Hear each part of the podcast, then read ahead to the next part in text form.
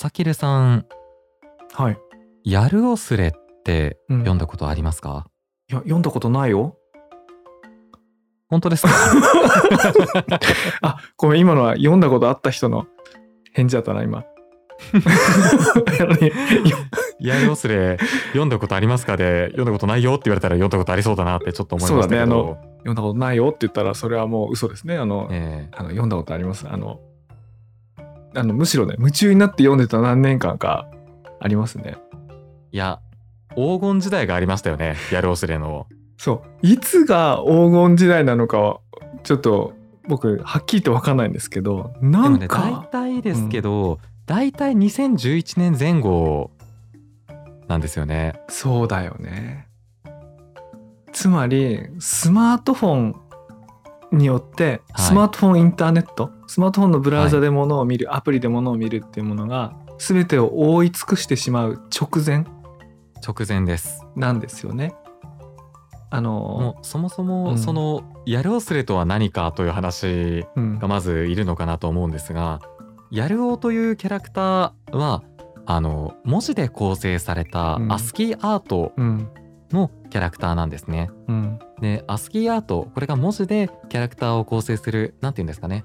スーパー顔文字みたいなものなんですけれども。すあれスーパー顔文字そうね。あの文字単体でなるってよりかは、ええ。それをあれをなんて言うんだろう点描のようにっていうかそうですね。こうなんつうんだろうね。あれで、構成されている、ね。あの一枚の絵、うん、なんていうんですかね。漫画とかの絵をこう文字で再現するような。再現するやつね、うん。そういったものを、まあ、やるおというキャラクターがあの主人公になって、うん。あのアスキーアートを使った物語というものを展開することを総じて、まあ、やるおすれというふうに呼んでいるうん。わけなんですけれども。あのいや黄金時代は本当に本当に名作もたくさん生まれて素晴らしい作品だったんですが、うん。まあ、今回 Web1.5 というところで見事に Web2 には行くことがなく2.0に行くことがなく、えー先ほど佐々木さんがおっしゃったようにスマートフォンの台頭とともに消えていた文化ですと。そうですね。今回のテーマが UGC 民族学失われた Web1.5 を求めてってことですんで、はい、このやるおすれそのアスキーアートを使ってそれによって作られたやるおっていうキャラクターで物語を物語るっていうのはまさに UCC 民族学だなと思って。ただ、えーそれってなんだっけってこうしばらく話さないやつにねこう忘れちゃうんで。そうですよね。なんか取り上げたいと思ってたところもうてるさんがそれによって青春を過ごした？なんていうの？あの学生時代まあ大体34時間は毎日やろうすれ読んでましたからね。ええ。そう基本的にやるおとやらないように全ての物事を教えてもらって生きてきたので、いやそれはすごいね。ええ。なので今回ちょっと、やるおすれとは何かというところから、あの始まりましたがまあ個人的に好きだったやるおすれの話もしたいですしあもうぜひまあ聞かせてください、はいあとはまあもろもろ周辺どうして亡くなっていったのか、そしてその後そんな話もできればなというふうに思っております。もう事前に準備したテキストがどんどん量多くなっていって。これはあれだね。同時配信するニュースレターが長くなるやつだねこれ。ねえそれも楽しんでいただければなと思います、はい。じゃあこの後詳しくてるさんにお話を聞いていきたいと思います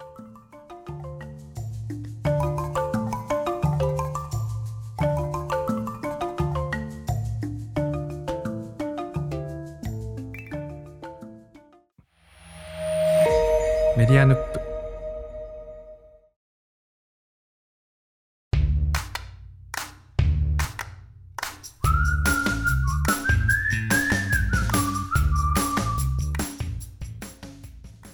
こんばんは佐々木留です。こんばんはてるです。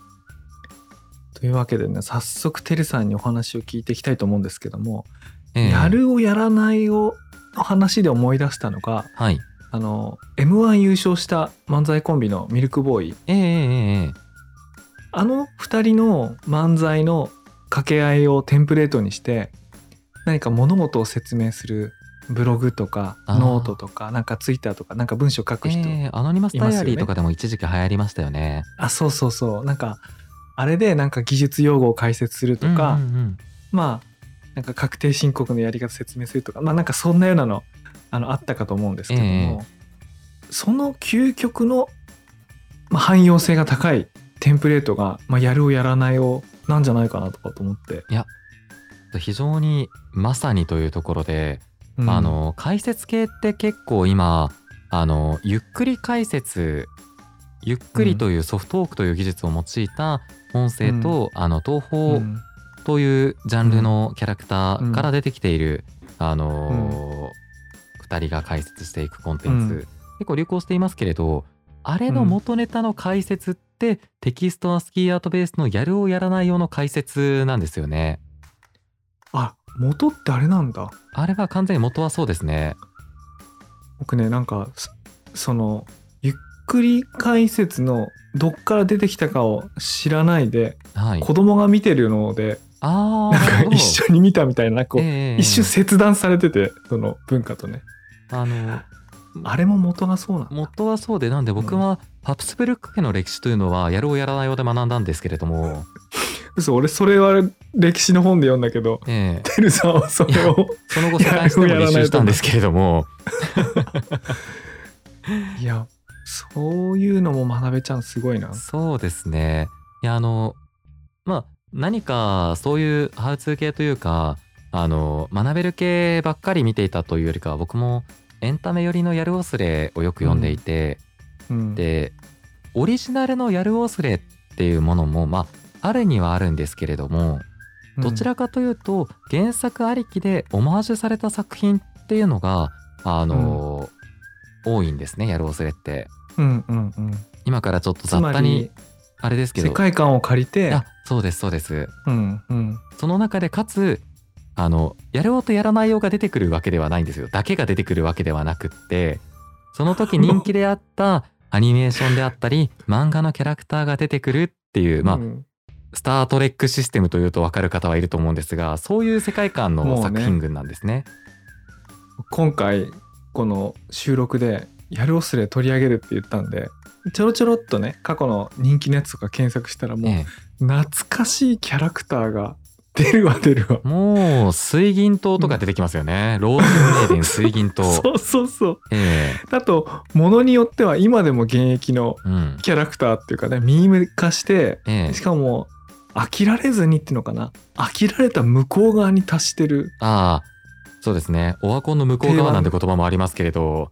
そう定番になってるやつなんかもあってそうかこれこの時からなってんだなと思ってね。いやまさになので僕は本当にそういうキャラクターたちをやるおすれ起点で学んでいったところはあるんですがあのまあ聞いていらっしゃる方がどれぐらいやるおすれ読んだことがあるのかわからないのでいくつか羅列してどれか響けばいいなと思うんですが、そうね、えーあのこんなのあったねとか、えこういうのなんですっていうのはちょっと例が知りたいですね。ーえーそうですね。これこん本当にメジャーなところというよりかはもう僕が好きなところから上げていくので刺されば行幸という感じなんですけれども、うん。ローゼンたちは電車に揺られ、これ何ですか？俺多分見たことないんで、ええ。あの阪急電車有川博さんの小説ですね。うんうん。これのあのオマージュで出てくるキャラクターたちがローゼンメイデンのキャラクターだと、うんうんうん。僕はこれから阪急電車を知って有川博のファンになっていったんですね。なあそうやすごいね。なんかそういうのでやっぱりファンの裾野が広がっていくっていうかやっぱ二次創作って言っていいのかなこういうのって、まあ、こういう創作を通じてええ。そういう風になっていくわけね。あのまあ後から阪急電車を読み返してあの、逆に当てはめられたローゼンメイデンのキャラクターたちを見てまあ見事なキャスティングなんですねこれがまた。よくできてるわけね。いやそうなんです。うん。でそこの口調も役っていうか。こうなんて言うんですかね、ローゼンメイデンライクな口調で来られるキャラクター、うん。まあ、敷居が非常に下がっていくんですよね、うんうんだから、まあ、有川博さんそもそもがあの非常に読みやすい作風の作品であったりあの、うん。読後感も非常に素敵ですけれど、まあ、ここで読むきっかけになったところはありましたし、うん。うんあとサバイバルやるおですね。これはもう知る人ぞ知る名作ですが。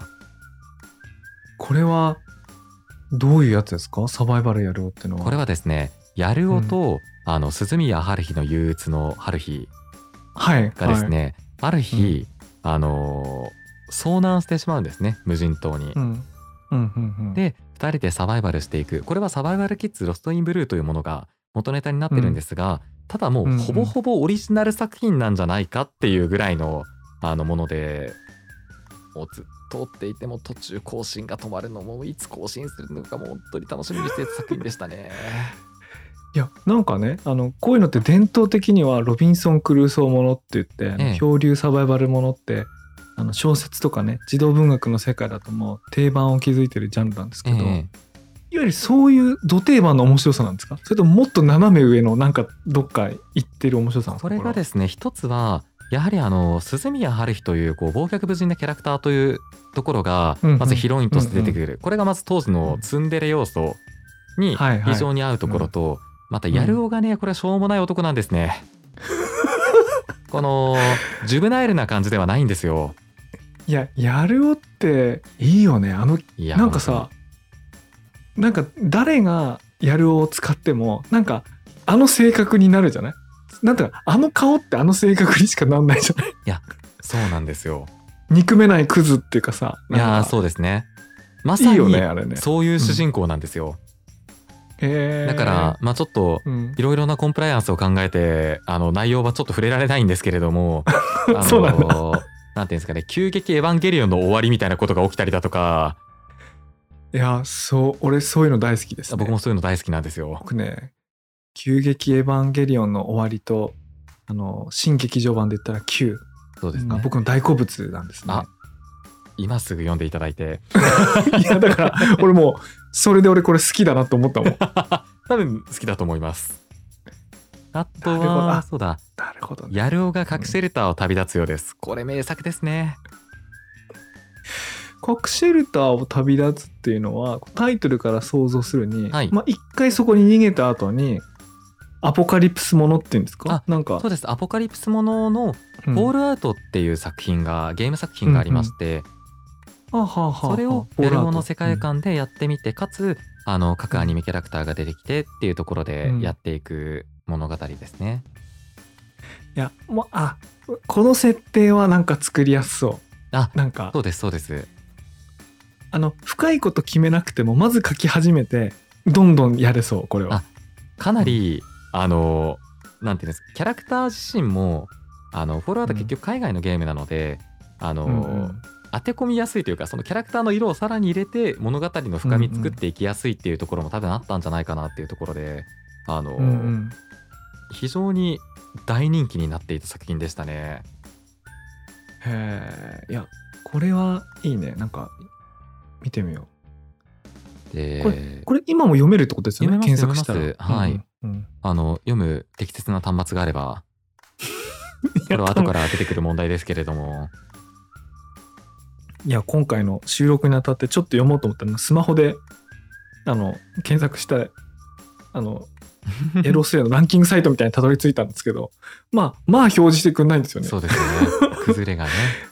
そう横幅いっぱい使ってそのアスキーアート再現してるから、もうスマホだとこうなんかもう見たことない記号の嵐みたいになっててねいいや本当にそれが悲しいいんですよね。ちょっと後からそれも話しますけど、あと、うん。最後に名作これは読んだことある人もうやるおそれが好きといえばこれは読んだことあるでしょうというのが、うん。やるおがドラゴンクエスト3で遊び人になるようです。または賢者になるようですですね。うん、ドラゴンクエストものはもうこれに限らずはい。なんかもうよくよく見ましたね。いやー見ましたよね。もう安心して読める。うん。あの中でもこれは名作ってやつなのね。名作中の名作ですね、うん。うん。金字塔と言っても差し支えないぐらいのこの遊び人っていうところがまたよくって、うん。まあ、やろうが遊び人になるんですよね、うんうん。そこのキャラクターのマッチ具合と他メンバーも含めたあのーなんていうんですかね。あのーうん。アニメキャラクターとの掛け合いでうんドラゴンクエストってすごい良いのが主人公は喋らないじゃないですか。各キャラクターも。うんそうだね。だからそれをアニメキャラクターが喋ったりすることで物語がどんどん作られていく要素の余白がすごくあるんですよね、ドラゴンクエストって。うん。そうだね。言われてみればそうだね。でもベースのストーリーはドラゴンクエストとしてしっかりあるので、うん。すごくそのクリエイターの遊び心が反映されて面白くなるあのパロディ元になり得るんですよね。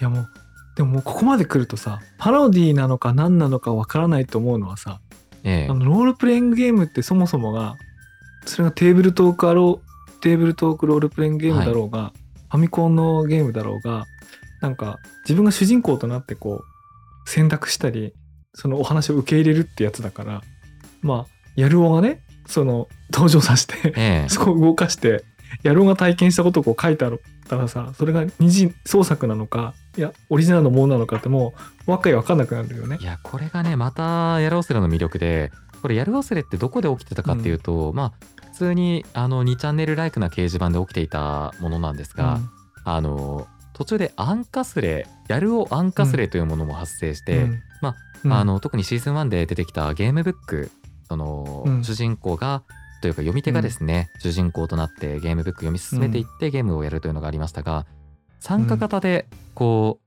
安価の番号に当たった人が、うん。こうその選択物語の選択を進めていくことができるというような形で、まさにもうゲームブックないしは TRPG のように作られる作品もたくさんあったんですね。あれてるさんはそれ作る方やんなかったんですか？僕はもう完全に読む線でしたね。これなんていうか誰が作ってんですかこれ？いやもう誰が作ってるのかっていうのが本当に誰も多分分からなかったんですよね。だから小手半ってあったじゃないですか当時。うんうんで小手半で特定できる人もいればできない人もいていまだにその小手半をツイッターの相手にしてる人とかはまだ特定ができたんですよ。うんただそうじゃない人はもう在野の書き手ですよね。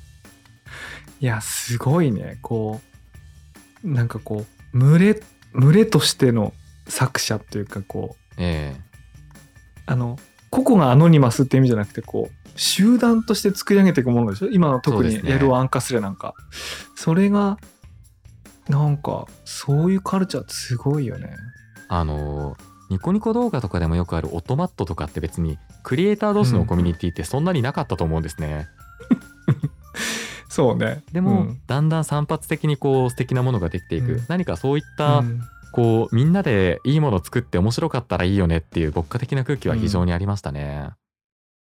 いやなんかその牧歌的な空気を思い出すといや剣網ってカルチャーあったよねみたいな話を前のエピソードでしたと思うんですけど 今今そのみんなで物作ってる時の空気を思い出したら俺も剣網になるかもなと思った いやーもちろん儲かるに越したことはないんですけれどそれ以上にこう、うん。面白いに何か準じたことでありたいなとは思いますよね。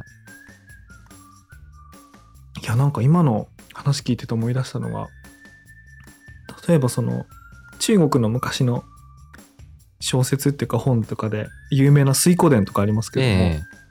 あああいうのもなんかいろんな地域で話されてたお話とか、はい。英雄とか悪漢まあ悪いやつみたいな。ええなんかそういうのを、まあ、最後にまあ作品にまとめられたんだけどその前まではいろんな人が喋ってるいろんな話だったんですよね。なんかこう群れとしての作者っていうか民間で伝えられてるみたいなね、なんかそれと近しいことが短期間の間に一つの作品をネット掲示板とかで作るみたいなことが起こってたんだと思うとねなんかそういうもんきっとそういうもんなんだ。なでも一個抜けていた視点があったのを思い出してうん、これ大著作権違反なんですよ。おっと。あのそうね。これ儲かれないんですよね。儲かれないね。あくまで 同人二次創作なので、あのやる音やらない音だけが出てきてええ。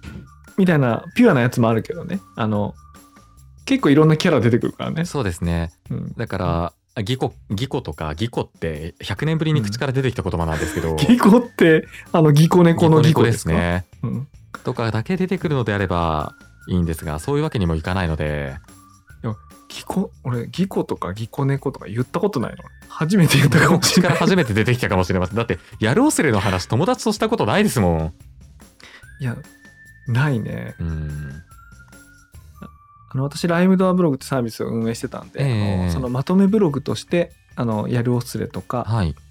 まあ、それに限らず SS ですかね、ええ。ショートストーリー。あのそういうのを面白いのをこうまとめてきてくるブログとかウェブサイトたくさんあったんであの会社の中でやるおとかねあのはいはい、はい、発音、発音する機会 はあったんでそれは会社の中でやるを発音する機会があるのいいな。いいないやそうだよね。だからなんか仕事しててはい。あのちらっと目に入るやるおすれとか SS とかに目を奪われて もう30分解けるみたいな。あいかんいかんみたいな。あでもいかんいかんなんだけどあこれ仕事と言えなくもないな。みたいな。なんかね。いやそうですよね。うん。いや夢中になって読んじゃう魅力ありましたよね。いや本当魅力、うん。いろんなポイントあったと思うんですけどやっぱそのいろんなキャラクターが出てくることでもうみんなでこう共感しやすいっていうのもありましたしなんていうのかな多分うん近しい感覚としては有名な俳優さんがいたとして、でうん。この俳優が出てきたらこいつは悪役だなみたいなその、うん。石田明が声を当てたらこいつはやばいみたいなものっていうのが非常に分かりやすくアニメキャラクターだとあって、うんありますよね。なんかつまり違う作品なのにええ。まあ映画で言えばねこの俳優が出てきたらこういう役を当てられがちなのに近いような、ええあこのキャラクターが出てきたらこう不穏な空気が漂い出してそうですね。みたいなものが作品を超えてあるキャラクターの中に文脈がこう構成されていくそうなんですよ。のね。だから伊藤誠が出てくるとですねこれ「スクールデイズ」ってアニメがあって、うん。伊藤誠って史上最悪のあの主人公というかがあの、うなんですけれどもまあうん、えークズな振る舞いをするか刺されて死ぬかっていう二択のエンドしかないキャラクターが出てきたりとか なんかしかもそうやって同じパターンを繰り返せば繰り返すほど面白くなってくるね。完全に天丼なんですよね。そうそうそう。なんかいやあいやなんかいや思い出してきたそうそうそうあったあっうた。んちなみにこれを今見ようと思ったらそのはい。デスクトップの大きいウェブサイあのスクリーンで普通にブラウザで見るっていう方法もあると思うんですけどええ。あのほ本になったものなんかも結構あるんですよね。あのやっぱりえーっと本になったものいくつかあってその、うん。ストレートに本になったものっていうのでこう、うん。やる忘れで人気だったものかつオリジナル作品初のものうん、を書籍化した文化っていうのが、まあ4つほどまあ有名なところ何作かあるんですけれども、うん、ゴブリンスレイヤーアニメ化もしましたよね。うんうんうん。があの実はやる忘れであったりだとか。あれそうだったんだ。俺ですね。そのアニメ見たことない。タイトルだけ知ってるけどそれ元がそうだったんですね。いやだから僕はやるおがですね。ゴブリンを買ってたんですよ僕の中では。で確か「ドラゴンクエスト3」の僧侶ちゃんだったと思うんですけど、がうんうん。心配して追いかけるみたいな作品だった気がしてたんですけど、まあアニメ見てみたら違ったんですが、それねうまいことね。ちゃんとこう,、まあまあそうねオリジナルタイトルになるようにいしてるろんなクリアがあっうん。て、うん。とかあとはそこで創作をされていた方ですね。が、うん。あの一般的な書籍をうん。書かれて、あのまあ坂上泉さんっていう方がいらっしゃるんですけれども、うん。あのまあ、カルピスタイムさんなんていうふうには呼ばれていますがあの松本清張賞を受賞されるうん。ようなこともあったりして、いやーいややっぱりさっき群れとしての作者なんてこと言いましたけれどもやっぱりこう単独でその才能を発揮されてこうええやって受賞される方なんかもこうあのその当時はそこでこうバーってこう先に書いてたってことなんですよね。そうですね。そういうキラリとあの光っていったというかその後も功績を残されている方もいますっていうところはありますね。いやこの今テレさんに教えてもらったニュースなのかな？面白いですね、元やるおすれ作家。坂上泉。第26回松本清張賞を見事勝ち取る、その、ま、元やるおすれ作家っていうのがこうなんかこそばゆいですね。え。いやでも逆に新作書いてほしいな。なんか。もう本当にやるおすれの新作書いてほしいですもん。そうそうそうそうそう、うん。元って元ってまあこの時点では元かもしれないけどまた書くかもしれないから元とはつけないでそのほしいな。時のエコシステムってどうしたらいいのかとかって今だと思っちゃいますね正直なところ。あれなんか奇妙な瞬間に成立してた文化なんですね。いやそうですね。みんながデスクトップっていうかスマートフォンじゃないところでそういうコンテンツを見て作ってて。いや本当にそうでいやだからあのまあ著作権とかそういったところもそうですけどなんていうのかな。うん。いやスター・トレックシステムって結構みんな好きな概念ではあると思うんですけどうんうんうん。今多分あんまりないなとかっていう解雇的な記憶もあって。うん。確かにねアスキーアートって画像でもないからあの、うん。微妙にこうグレーゾーンの中でも白い寄りのグレーとしてうん。活動できますし、SS とかもそうですよね、うん。いやねそうだね。SS なんかはねまだあの文字だけであのアスキーアートなしでねこえ。えうできたりしますから、今でもあの読みやすかったりしますけどね。いやしかしさっきテレさんが言ってた1日34時間見てたっていうのは今の感覚で言うと今の子供の感覚で言うとその YouTube とか TikTok を見ちゃう感じだと思うんですけど当時はじゃあ YouTube には今 YouTube はあったと思うんですけど今ほどコンテンツがなかったりとか、はい。あるいは自由にこう見れる端末としてはなかったりとかなんかそういう感じですか？テレさんが。えーっといや別に端末はありましたけどやろうすれを見ていましたね。あもしそっちの方が面白いからって面白いからですじゃね完全に。あいやそうか。いやでも。僕は本当にやるおすれで先ほどハプスブルクの話をしましたけれど、あのうんうん。チェルノブイリの話も見ましたし日本の戦争の歴史であったりあの戦国時代の様相であったり 育てられてる。あのチンギス・ハーンというのの生涯であったりだとか、そういったものを見てきた。な漫画で読む何かみたいなものうん、とかに近しい形をアニメキャラクターを使って著作権ガン無視でやってくれるっていうところがすごく面白かったりしていたわけですね。漫画日本の歴史だね？なんか近しいのねでその。漫画日本の歴史の王様がコードギアスのルルーシュであったら面白いに決まってるんですよ。面白いに決まってるね。いや、それは確かにな。僕その時年齢がそうじゃなかったから、そういう風には受け取ってなかったけど。いや、すごいな。いや、いい、いいいっていうか、すごい、今、今にも残る影響を与えてんだな。すげえな。まあ個人的にはありましたね。うん。まあスマートフォンの台頭によって完全に終焉したと言ってももう差し支えないとは思うんですけれども調べるとね、まだなんか今年のとかってなんかええ。検索見かけることはありますけどもやっぱりつコンテンツ作られる数とか見られる量時間で言ったらねやっぱりピークはとっくに過ぎててじゃあピークがいつかっていうと2011年とか10年とかその辺だったのかもしれなないのですね。かなと思いますし、うん。それこそ今あのナロー小説なんかを読むユーザーの方が全然多いですし、僕も可処分時間の使い方としてはそっちの方が多くなってしまってるのがありますので、うん、いやなろうもうあれも歴史の長いサービスですよね。そうですねうん。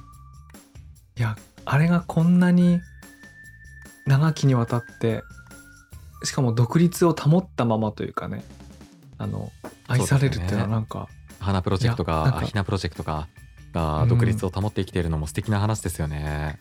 いや、すごい素敵な話。なんか、これ、失われた Web1.5 を求めてって言いましたけど、あのーなろうって1.5に近いうん、1.5みたいなものだと思うんですけど、すごくこう経営というかサービスしっかりしてるから失われないって安心感があるとかあの今あの今回は失われたものについて喋るからあのなろうについてはまだ安心、まだまだ失われないから大丈夫って感じで掘り下げずに済むんだけどいやだからそう考えると失われたものが多い中でなろうはすごいな。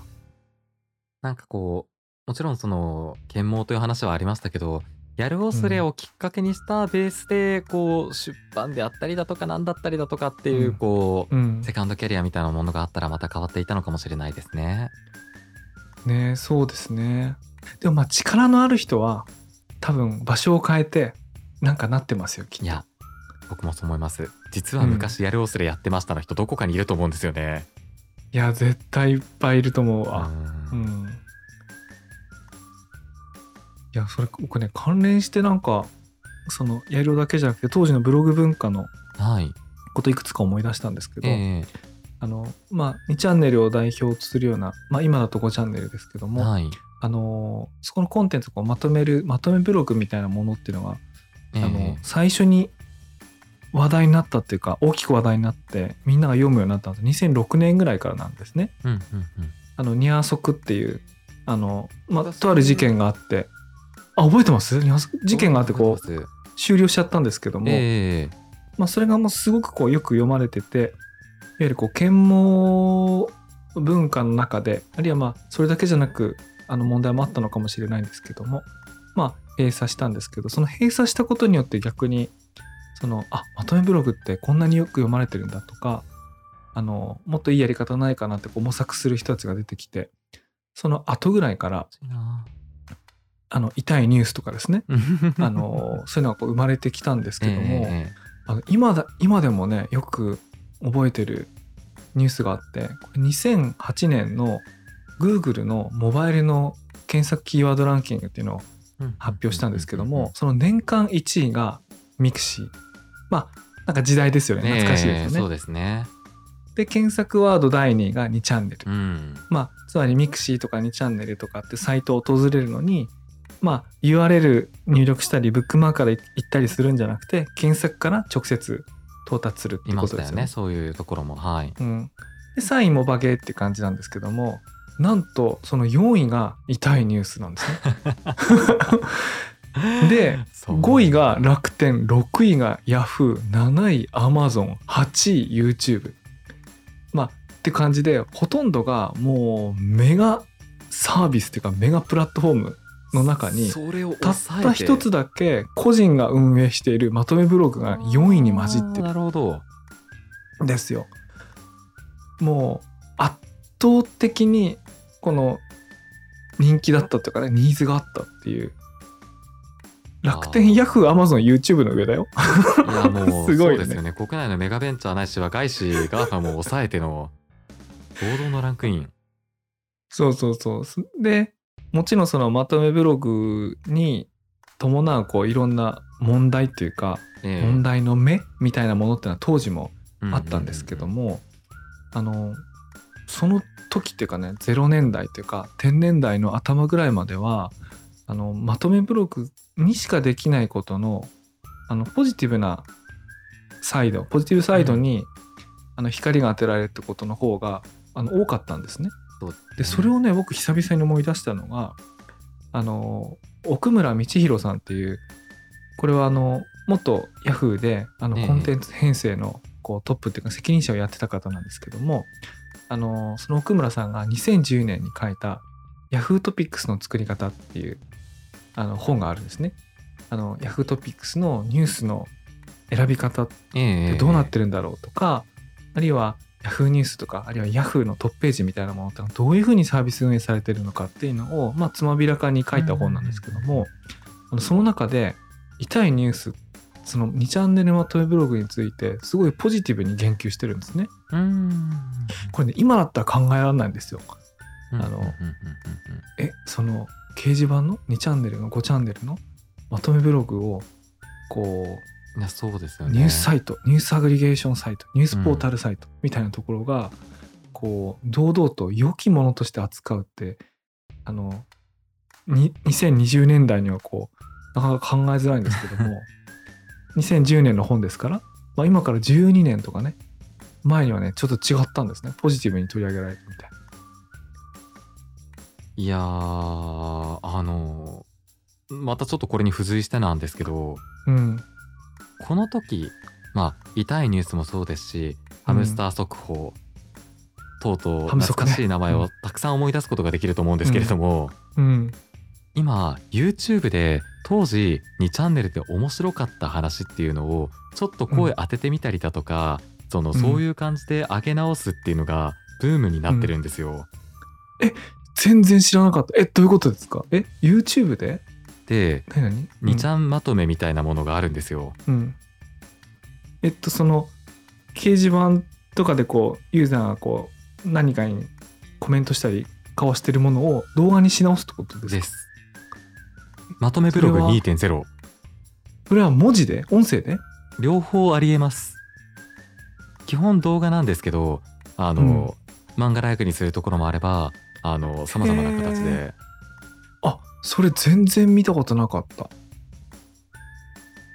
でこれ僕も知人から2.0なのか聞いていて何なのか。いや2.0かどうかちょっと諸説あります。本当に。うんうん。ただあの正直僕が見た時全く面白くなかったのは既視感の塊だったからなんですけどうんうんうんやっぱり面白かったんですよね。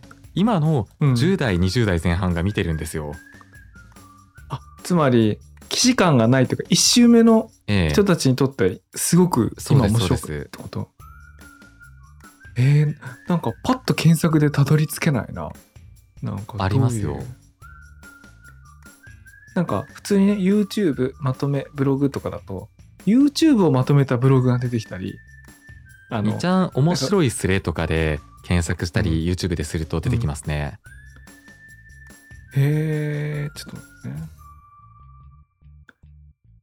じゃあ誰かがあれこれまだいけんじゃねって。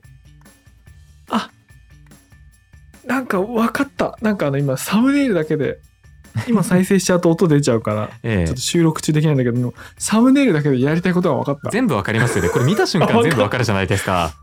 あのね分かったしなんなら絶対こんなのあの10個でもサムネイル見たらい。知ってるやつ何個かあるわこれ、しかも読まなくても大体わかるじゃないですか。流れが、うんなんかわうん分かったあの多分あの主の発言は多分大きいコメントででこう差し込み差し込みでキレがあるコメントはちょっと大きめで出てきたりとか多分絶対そうなるんですよね。いや例えば佐川急便で働いてるけど質問あるみたいな「Ask me anything」みたいなやつのやつとあとは何だろうな、ま、ただパッと見今検索したやつはノウハウとかハウツー系とかちょっと失敗談とかええ。あのやばいバイトとかなんかあるけどもあのすごくこうイラスト屋っていう感じがしますねなんか。ローコストにローコストな感じがしていいですよね。でもまとめブログもこうだったなっていう気もします。そうだねままとめブログもこうイラスト屋をすごく使い始める前と後でまた違うんだけど、うん。違うっていうかイラ違わないのかな。つまりイラスト屋を使うようになったことですごくこうこ統一感が変に統一感が出ちゃって。あこれ知ってるのばっかりだなこれ。いやそうなんですよ。しかもこれがなんだろうなえーっとなんと理解していいのか。パッと見た感じ100万再生いってるようなものがちょっとある。ですね。でも多くは数万から10万超えたらいい方で。だから今大ヒットしてるっていう感じはないけれども作り続けてる人たちがいて中には100万再生超えるようなものがなんかあるみたいな。そうですね。そういう感じですかね。いやそうか。やるオスレのこういう動画作ったら今ウケるもしかして。あの向いてるよね。だって全部セリフでまあナレーション的に書いてる文章もなくはないけど基本会話でいくし、ボイストークであのアプリケーションでやれちゃう？いく。あれちょっと待って。あの人が思いつくことは誰かも思いついてるから。もうやってますかね。いややある人いるんじゃないで検索してみるか。やる音は何だったのかってこう俺たちと同じような人たちもいますけど。この人好きじゃ美味しいおないかこれ酒が飲めるかもしれないな。みんな大好きだな。いややっぱり、ね、みんな好きなんだね。みんなに読んでほしいやるおすれ紹介しますとか。いやーそうですね。あサバイバルやる方も出てくるなちゃんと。うん。あるね。なんかやろうとしてる人たちを見受けられます。ですね。いやあでも数はそんなに多くないの？こう見る限り。あ、ちょっとチャンスはちょっと見えるかもしれませんねこれは確かにこれいやスマホのブラウザであのテキストこうテキストでは読みづらいなと思ったけど動画にして固定しちゃえば横幅固定しちゃえばいいんだですよね。俺 TikTok とかでやるお出てきたらもう爆笑する こう準備ができてるな俺。なんかあのでも僕先あのに涙から出てくるかもしれないですね。懐かしくて。うん。やる音多分一緒にオプーナまで出てきたら僕泣いちゃいますよなんか今想像ついたな。なんか、え。いやなんかあの TikTok 的なテンポとノリで畳みかけられたらあのうん。やるおのあのピュアな顔あるじゃない？えそうですね。ぜなんかハマりそうな感じがして今好き好きだろうなって思った今。どうします？佐々木入さんやらないようで僕やるようで VTuber とかやります？ねなんか今だったらそういうことだよね。そういうことですよね。あのそうそうそうそえ。ういやいいなこれ。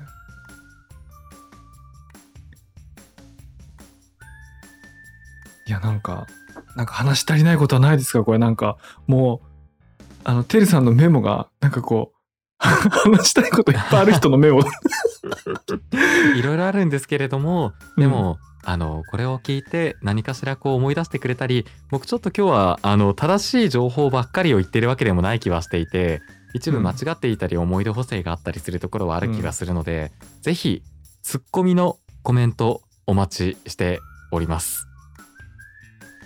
僕あの知らないやつもあったんでニュースレターでちゃんとリンク集作って読めるようにして皆さんにお送りしたいと思いますのであのぜひね、うん合わせて見てください読んでほしいけどなんかあの佐々木入さんにも読む方にもお手数をおかけしてしまう感じの申し訳なさたるやみたいな感じですね。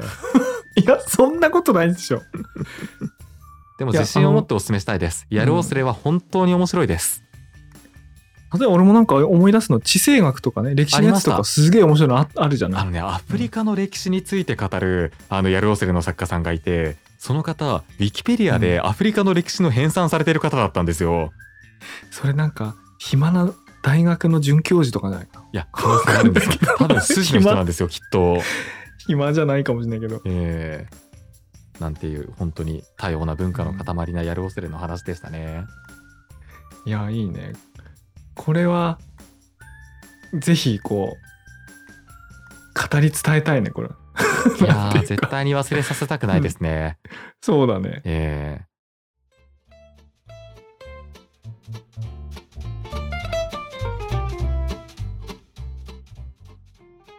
メディアヌップではニュースレターの配信とディスコードのサーバーの運営も行っています。番組の中に出てきた本やリンク、ディスコードへの招待はニュースレターに掲載していますので、ぜひチェックしてみてください。メディアヌップでは番組へのメッセージも募集しています。お便りはニュースレターの中のリンクからお送りください。番組フォロー、番組へのレビューもお願いいたします。番組公式ツイッターのフォローもぜひお願いいたします。ツイッターの ID は、アットマーク、ヌップメディア、NUPMEDIA です。ハッシュタグメディアヌップをつけてのご感想をお待ちしておりますし、今日でしたら好きなやるおすれとか並べてくれたら僕が高速でファボしに行きます。